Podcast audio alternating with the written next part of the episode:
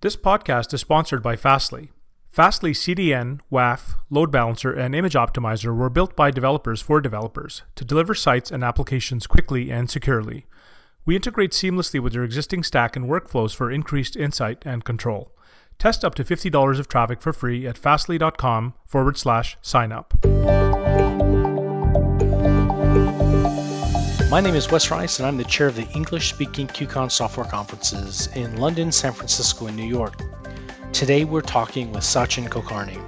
Sachin is a director of engineering at Facebook. At Facebook, he has worked on some extremely well known systems with incredible scale, including video infrastructure, where he's built and scaled the entire backend that powers Facebook Live where he's re-architected the backend for Facebook videos to help ensure more reliable video uploads, real-time video encoding, and more. He's also worked on real-time infrastructure and the Messenger backend. In today's podcast, we talk about the engineering challenges around Facebook Live, including diving into the ingestion, processing, and stream challenges with the platform. Then we explore some of the differences between Live and the video upload platform at Facebook. Finally, we wrap with a discussion on things that Facebook is doing around the video or the distributed video encoding platform, including how they're using something called AI encoding to achieve 20% smaller files than the already small native H264. Great podcast. I hope you enjoy it. All right, Sachin, thank you for joining us on the InfoQ podcast. My pleasure. Thank you, Wesley.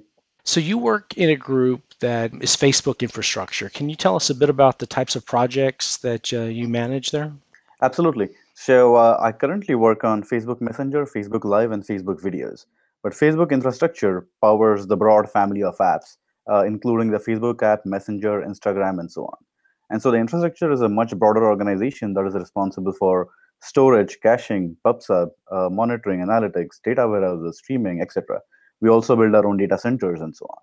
And we work very closely with product teams to build services and platforms that can be leveraged in building products quickly. Within the video infra team, we are responsible to build the foundation for video products across the company. What are some of the uh, video projects that Facebook manages? Obviously, Facebook Live is, is well known, but what are some of the other ones in addition to that you manage? There is a distributed video encoding platform that we build. Uh, this is a platform to encode videos in a distributed fashion which results in low latency encoding and thus a better user experience. The other one is video uploads and live ingest, both of them, where we build common libraries for fast and reliable uploads. The key here is we want to have video quality as high as possible. And so building these libraries is hard enough that we try to build them once and use them across multiple apps. A completely different angle of working on this is uh, video clustering, where we can cluster uh, similar videos together, which results yeah. in better ranking. And so when you see related videos, you know which ones are related using this clustering. Oh, interesting. So those are some of the examples. So well, let's talk about. You just mentioned two things: ingest and video encoding. How how are those two things different? So uh, the ingest is more about moving the bytes from the client apps into Facebook data center. Okay. And so this can include chunking, uh, encoding on the phone, and so on uh, while processing or encoding is more of a server-side activity. I see. Where once the bytes are there, we do something with them to uh, keep the quality higher, but fewer bits, and so on. So that brings up an interesting point about server side versus client side. So when you're talking something, a product like Facebook Live, a lot of that encoding is actually handled by the client. So that way you can take advantage of the client for some of the processing uh, we actually do encoding on both client and the server for Facebook Live. Um, where if you're uploading a video, it's solely server side? There we can make a choice whether we want to do it on the client side as well. Uh, it depends on the network conditions, the type of phone, and so on. So, can you talk more about that? What's the trade off when you have to make a decision between doing encoding on the client versus server side? So, the trade off there is uh, mostly about the quality of video versus latency and reliability. And so if you're in a very good networking conditions and your phone uh, can support encoding, then we will try to maintain as high a quality as possible because you can encode the, if you encode the bytes, there is definitely some loss because all encodings are typically lossy. And so we try to upload the video in as high a quality as possible. But if the network condition is not good, then it makes sense to encode the video, use fewer bits when we transport it over the uh, over the network, uh, in this case, the latency and reliability will be reasonable, but the quality may be slightly off. So those decisions are made uh, on a per upload basis. And that's based on the network and the actual device that they're using. Yes. Okay. When you and I talked before, you mentioned, or, or in one of your talks I saw, that there are 1.28 billion daily users that use Facebook.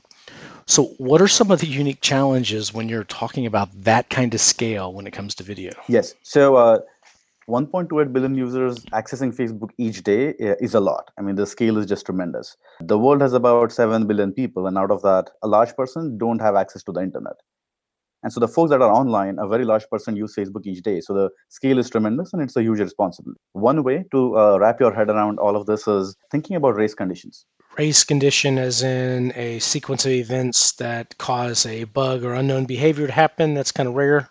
Yes. So uh, we all know race conditions happen in a small percent of cases, let's say 0.01% of the time, or for 0.01% of requests. But when you have 1.28 billion people submitting multiple requests to the backend infrastructure, this results in millions, uh, the race condition being hit millions of times. To manage this well, we have to think through a lot of these race conditions ahead of time and build the solutions into the design. If this is an afterthought, then it will fail uh, way too many times in production, resulting in a lot of time spent uh, by the on call in trying to fix those issues. Yeah, but these are one in a million type problems. How do you even begin to rationalize and try to think through a problem that happens one in a million times? There are uh, multiple ways of doing this. We usually launch everything on an experiment basis. And so we launch it for okay. uh, our internal users or employees first, shadow mode. And then we can put some shadow load on it to uh, load test it a bit. That will showcase some of the initial race conditions that we can work around. Then we start launching it to users 0.1% at a time, then point, uh, then 1%, 5%, and so on. And so with each increase in load, we get to see more and more of these race conditions that we can fix before we roll out further. How long is it, if you roll out something like Facebook Live, how long does it take to go from your internal users all the way out to say fully deployed with 100% of Facebook users? These days for our backend systems, we typically do a yeah. weekly release. So each week we push out a new version of the backend software and go through those motions. So in that week time span, you go from a canary with just Facebook internal users out to full load with 1.28 billion users. Yes. So you have to excuse me. It's kind of hard for me to get my mind around that. What does it look like to go from just a handful of users all the way up to that kind of scale? What's that process look like for Facebook? Uh, so a large part of that process is automated. So we definitely okay. have canaries and we have dev tiers and shadow tiers and so on. And so right. at each step, we have uh, a lot of monitoring in place and then alerts on those uh, on those metrics. So if mm-hmm. something looks off, uh, alerts get fired and we know something is wrong and then we stop the rollout further. We go look at the issue, fix the issue, and then continue the rollout. So, what's the process look like as you validate along the way? Right. So, let's say I'm, I've rolled out a new version of the software to 1% of users. Right. The remaining 90 99% are still on the old version. And so I can compare the metrics across those two groups. And then if the metrics look significantly off in a bad way, then I know something is wrong with the new version. Makes sense and so then I can fix that. Awesome. Okay, so let's talk about um, a, a, bit about Facebook Live, for example. So, uh, just to kind of recap, Facebook Live is the point where you can take your phone out and you can record a live stream, and that's out in uh, on Facebook literally within within seconds of it being recorded, right? Yes, absolutely. So. Uh, this is a broad live streaming platform open to all users. And as soon as people go live, we send it out uh, to the viewers. And so people will see it in their feed that this person is going live. Either your friend or this person could be a celebrity you follow or a page that you follow and so on. And so they can start viewing the live stream as it is happening. I guess one of the big questions I have about that when you go live is is how do you deal with just I guess the inherent latency of streaming live video directly from a device like your phone? Oh, so uh, the latency actually depends a lot on uh, where the broadcaster is, where the viewer is, and the network conditions at both of those places. Sure. So uh, if I'm going live from here, let's say in the US, and the viewer is, let's say, in India, then there is just the physics of the bits traveling over the network uh, that adds some latency. There is also latency added by uh, when we want to encode for uh, network conditions that may not be excellent because you need to send fewer bits over the wire, and so that encoding requires some buffer. And then there is also a buffer on the players uh, to enable a smooth experience. And so all of these latencies add up. But generally, we try to keep it in single digits latency. So we're talking latency measured in seconds for live video. That's great. Speak, speaking of live video, how did this even come about? I mean, the whole idea of taking out your phone and streaming live video like this was a pretty new concept. Where, where did the idea come from? How did it? How was it created there at Facebook? Yeah, so there's an interesting story on that. Like a lot of projects at Facebook, this came about in a hackathon. So this was uh, Hackathon 49 in April 2015. And the name of the hackathon was Hack Under the Stars because it was held on the rooftop garden on Facebook's campus in Menlo Park. And so, uh, hackathon is generally a forum uh, that is very widely used at Facebook, where people from different teams and disciplines can come together to build something new and creative. And so, in this case, we wanted to build the Facebook Live infrastructure. And so, a few engineers, a production engineer, a TPM, we came together. It was a small group, and by end of the hackathon, we had a working prototype of the live streaming infra. So that is how it started. The, the, path from there to production was pretty quick, but we can talk about that after if you. Oh, very cool. So in that span of that hackathon that you did, what was uh, what was your first prototype that you got uh, you were able to stream? so uh, the first thing that we streamed uh, was the clock. Now yeah. one may imagine it would be something interesting, but no, we were trying to use the clock to measure the end-to-end latency of the system we yeah. are pretty nerdy that way. So we were like, you know what, the first one has to be the clock. So we measure the latency. And so it was like 10 or 3 p.m. and the initial latency was super low because we were sitting right next to each other with excellent network conditions and so on. Uh, yeah. Uh, but yeah, it was a clock. We remember that live stream. So you streamed a clock at first. Very nice. Yeah. so okay, so from that point of hackathon, all the way out, all the way out to 1.28 billion uh, daily users, what was that path to production? What did that look like? So uh, after April, we kept working on productionizing our uh, streaming infrastructure. And by August, we had launched live to public profiles that use the Mentions app. And so this was like within three to four months, it was launched. Uh, there were hundreds of really interesting and memorable broadcasts uh, that these public profiles did. And that led us to believe that this could be a very useful product for all our users. And That's so true. we took some more time to scale this and then launch it to all our users in December. And so from April to December, it was like in eight months, it was out to all users on iOS, Android, and also browsers. So how is that possible? I mean, just that short few months being able to do that, is that because you were able to leverage some of the, the things you had learned about encoding with video already? Or how in, how in the world were you able to achieve this? Right. So uh, we definitely stand on uh, shoulders of giants here. Sure. So for example, we don't have to revisit what the storage system should look like we already have a very solid blob storage system called Everstore. Uh, we could rely on open source software like Nginx uh, for actually doing the encoding and processing the live stream. Mm. So we could reuse a lot of work that was done in the industry as well as a bunch of work happened within the company itself that we could reuse and build this out. How much of the stack are things that you've built versus how much was, say, open source? So uh, we started off using uh, Nginx for uh, right. the live processing, which is open source. The storage system uh, was built internally at Facebook. We call it Everstore. Uh, the mm. business logic is all custom for Facebook, uh, so that is all built by us. And then the apps and the client libraries are pretty much all built by us. So there is a mix of open source and our own stuff. What is the software stack that most of this is built in? Facebook infrastructure is largely a C++ shop. We do have I some imagine. Java, some Python, and the business logic is all in PHP. And then the apps, uh, iOS apps are in Objective C, and uh, Android apps are in Java. Very cool. Okay, well let's uh, let's start talking about a specific, uh, I guess, Facebook Live, and talk specifically about maybe its architecture and how you handle that. Okay. So this is going to be tough without a whiteboard, of course, but you know, for the whiteboard of our minds, it's the phrase I tend to use when I do these podcasts. Can you draw out the big blocks of the architecture of what uh, Facebook Live kind of looks like? Yes, absolutely. It all starts with the broadcast client. This could be the Android app or the iOS app or the dedicated mentions app, or we also have a live API uh, that professionals can use with their own encoders. Okay. And so the first block is the broadcast client on that client, we have our client libraries that do a lot of uh, packaging, uh, encoding, and so on. From there, it hits a geographically local POP uh, where the stream gets sent. The connection gets terminated on that POP. We use RTMPS, real-time messaging protocol uh, that is secure for this purpose. From that point on, the connection is forwarded over our internal network to a Facebook data center. So that becomes the next block. Mm-hmm. And in the Facebook data center, there is a this stream hits an encoding host. The encoding host is responsible to actually encode the stream into multiple formats and then package it into uh, RTMP or Dash. So the next block after that is our CDN, where uh, this stream will then get cached.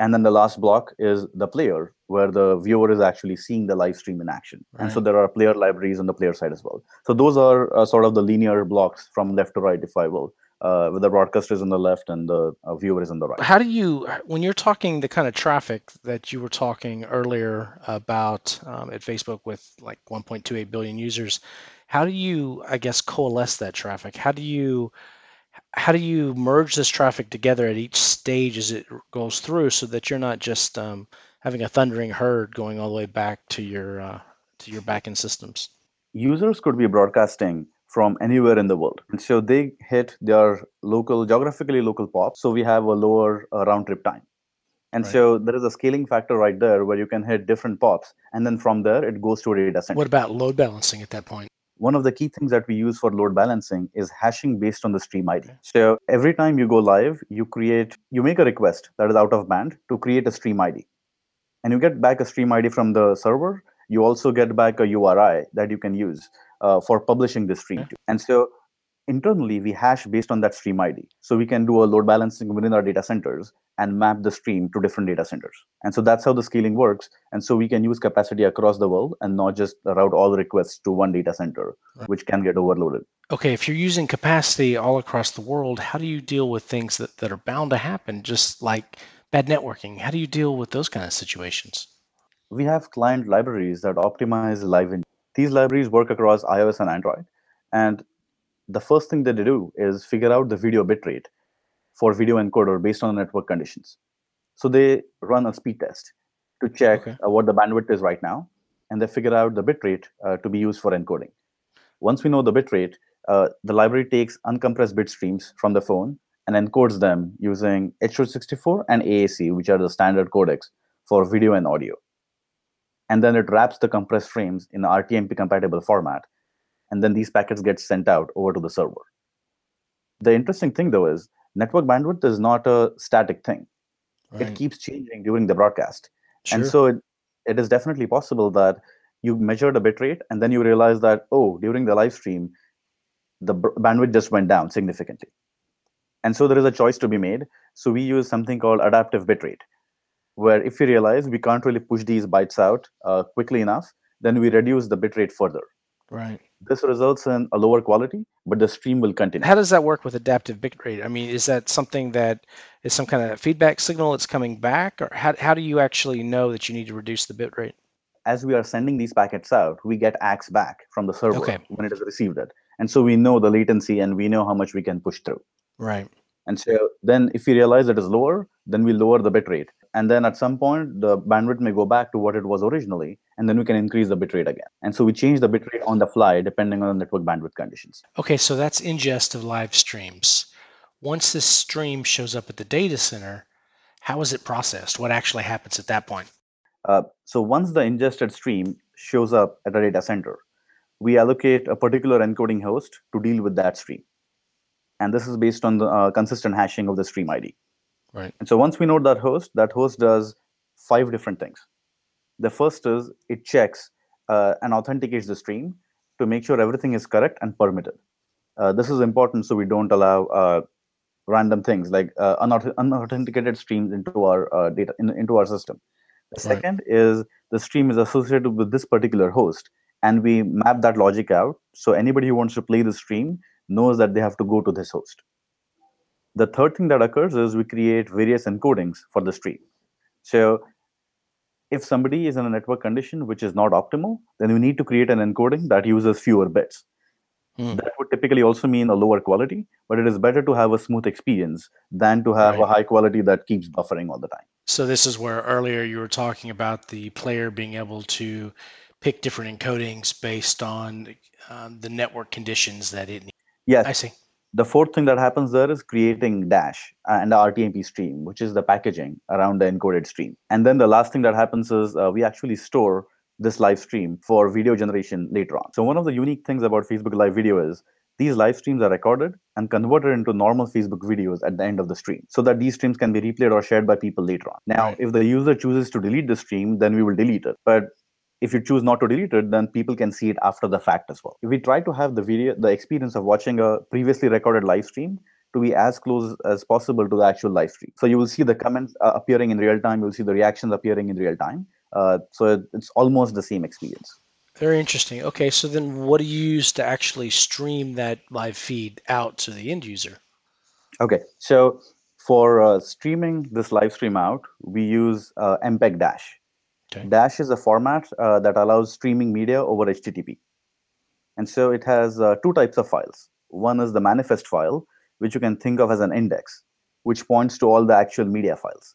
The second type is the media files. So for a given live stream, the server creates separate media files for, let's say, each second of the live stream. Okay. And so once you put all of these one second uh, media files together, you get the full stream. The manifest is just an index to point to all of that. So you can say, give me the 30th second, and then the manifest will point you to the right URI of the media file, which you can go fetch. Okay, so I'm watching my feed and I see that a friend of mine is just about to go live or is going live with um, Facebook Live. How do you leverage the MPEG Dash to be able to deliver that video stream to me? When you see a live stream in your feed or you get a notification and you click on it, the player will go and request the manifest, uh, the player on your phone. And so if the manifest has not been requested from your local POP before, then the request goes back to the data center to fetch the manifest. Uh-huh. And then manifest gets sent down to the player. And the player says, okay, I, I want the current media stream now, and it uses the URI to go request that.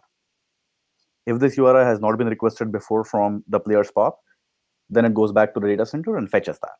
Right. Once all, both of these, the manifest and the media files are fetched from the data center, they get cached in that POP.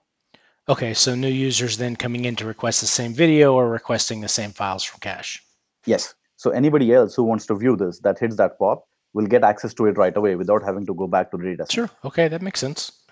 Now, once the your player has the manifest and the media file, it can start playing it right away. And as the live stream goes on, newer media segments get generated and the manifest gets updated according to point to the new media segment. Those get populated and we can use either a pull mechanism from the POP or a push mechanism to push out all these updates to the POP. And so from there, you keep getting the new updates, the new media files, and you can keep watching the entire stream without having to worry about fetching all of this yourself. Interesting. So I guess in in that type of metaphor, you don't have to keep worrying about refreshing the cache because that's kind of it's history that happened. So that you don't have to worry about that. Is that accurate?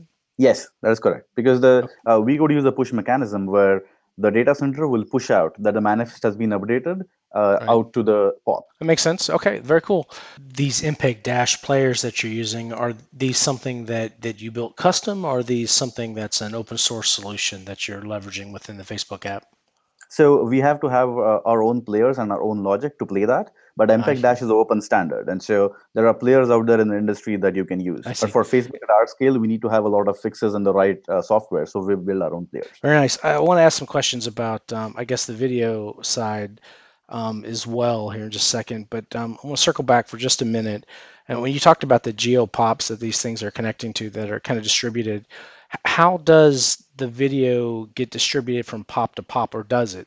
So when, when you come down and you you cache this manifest file and everything that's going to be fed back, do you have some mechanism that that transfers that from each of these geo pops, or is it just when the first request comes in through that pop that it caches it? How does that work? Uh, so the POPs talk to the data center to fetch the right manifest files uh, depending on uh, what people are requesting.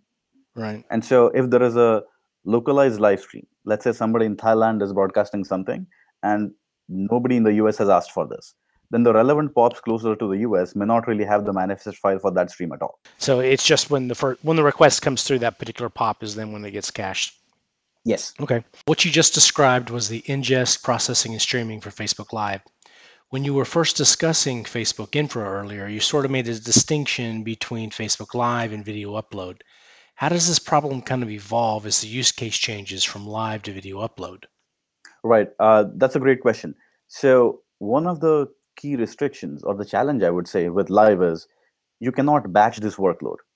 It is real Right. time. It has to happen now. People are watching it now, and so it is almost like making an interactive uh, web request where you're not going to wait for a minute to uh, get the response back. You want it right, Right. away. And so live makes uh, has this additional challenge that normal videos don't. When you're uploading a video, depending on how long the video is, people are willing to wait uh, for some time for the video to get uploaded and then show up in people's feeds. So we can batch the workload for videos much better. Right. And so throughput can be much higher, uh, even though latency can also be higher. With live, latency has to be low, and everything else is secondary. Facebook Live isn't the only place you're innovating with video. You were also telling me a bit earlier about some interesting things you're doing with distributed video encoding for upload. Would you mind recapping a bit about what you were telling me earlier? Absolutely. So, uh, the key requirements for building a stable and scalable distributed video encoding platform are fourfold. It clearly needs to be fast. It Right. needs to be flexible. Uh, it needs to be robust to spikes because we get spikes with videos all the time, and it has to be very efficient. And so, uh, at a high level, you can think of this as the client library takes a video and breaks it up into smaller chunks. Uh, a chunk may correspond to GOPs, which is groups of pictures, which is roughly equivalent to a scene in a video. Mm. And so, as it breaks up those uh, the video into these GOPs or chunks, it sends out those chunks in parallel to the server side. On the server side, a, a process called preprocessor receives these chunks, and the preprocessor is a write through cache. So as soon as it receives uh, these segments, it writes them to our uh, blob store, and it also starts encoding them using the scheduler. Hmm. The scheduler keeps encoding these in parallel as the segments are arriving, and creates multiple encodings for these files. And so we, we figured out that compared to serial processing, we can get about a 10x speed up in processing latency by using distributed processing. So that was a huge speed up. The other thing that we realized is we also want to make sure we are being efficient with using bit rates uh, because this affects people's data plans. Right. And so that is where uh, AI encoding comes in. So what we realize is for creating smaller files with the same or high quality without using an exorbitant amount of CPU is actually a pretty hard problem. This is largely because modern encoders have so many knobs that the combinations of encoding settings quickly get out of hand. Right. To give you one uh, one example of numbers here, if we are given 100 to find the optimal settings for a video, then we will have 1 in a 15 billion chance to actually get the right settings. 1 in a 15 billion chance. The odds are basically worse than winning the Powerball. And so Yeah. the, odds are kind of crazy there. Uh, and so this is where AI encoding comes in, where the key insight is each video is different, and thus encoding settings should be customized per video. And even within a video, each scene can be substantially different. So you could have a fast moving sports scene, or you could have talking heads uh, where there isn't much movement, or you could have a complex scene where a lot of people are walking and there could be a lot going on. And so each scene can be compressed using different settings. And so that is where AI encoding comes in, where we create a large training set and create a neural network model. And so offline, we train, uh, we use a training set to train the network model. And online, we use the neural network model to come up with the right settings. Oh, nice. The input, yeah, the input video is segmented into smaller scenes, and a fingerprint is generated for each scene. And the fingerprints are fed into a neural network, which outputs the settings for each scene. And so we can use these different uh, settings for each different scene. And as you can see, the distributed video encoding platform is made for a system like this, where it is already Yeah. breaking up the video into chunks, and so you can use different settings for each of those chunks. That's really awesome. So, what were the wins? What did you see as the results? So AI encoding actually gave us 20% smaller files than naive H264. Oh, nice. And H264 is worked on in the industry for many years, so it has been optimized already. So 20% is nothing to sniff at. It's actually a significant win. Super interesting. So, what are uh, what's some of the new things that you've launched recently with uh, with the platform? Right. So recently, we provided the ability uh, in Facebook Live to allow a broadcaster to invite people watching their stream to join the broadcast directly. So imagine the situation. Let's say your favorite celebrity is live, and you're a fan, and they invite you to talk to them one on one, while the rest of the fans watching the stream are watching that interaction. And so you get to ask them questions uh, during the stream. So that requires a very interesting infrastructure. It's a very different challenge compared to normal live. Because in this case, two people talking, uh, the latency between them has to be in the order of hundreds of milliseconds. Right. It cannot be in the order of seconds. You can't have a conversation when the latency is seconds. And so we had to build uh, significant parts of our infrastructure to work with this model. Hmm. And then everything else after that follows the normal live streaming infrastructure, where the two people talk and everybody else can watch it as if it was uh, live. So, what did you have to do differently to be able to support that kind of interaction and low latency? Uh, so for one, we used a different protocol called WebRTC. uh, which is typically used for video calling, VoIP calling, and so on. Right, right. And so uh, we use that, and then the rest of the infrastructure is the same as before. But the two people use WebRTC to talk between them. Well, it sure sounds like you all have been really busy. I'm sure you've got some interesting stories of the things that uh, have really taken off on live. What uh, what's one of the more memorable, um, I guess, uh, engineering challenges you've had streamed out from Facebook Live? So uh, one of the key challenges that we see here is streams can become popular quickly right. without a heads up, right? For uh, some streams, like we have seen uh, the watermelon exploding stream from BuzzFeed uh, that was interesting. And so some of these streams, it is hard to predict ahead of time that they will become popular. And so when they become really hot, they strain many parts of the infrastructure in interesting ways. And because this is unpredictable, we can't really plan for this capacity ahead right. of time. So I think generally I say that unpredictability is the bane of engineering. Yeah. If you can't predict something, then it's super hard to sure. deal with it. And so those uh, streams that become popular, uh, without a heads up uh, are the tricky ones. Well, Sachin, thank you for taking the time to chat with me. It was really great to get to learn more about the problem sets that you're solving with Facebook Video and Facebook Live. Thanks for chatting. Absolutely, happy to help. I'm glad to be talking about all this awesome work we have done.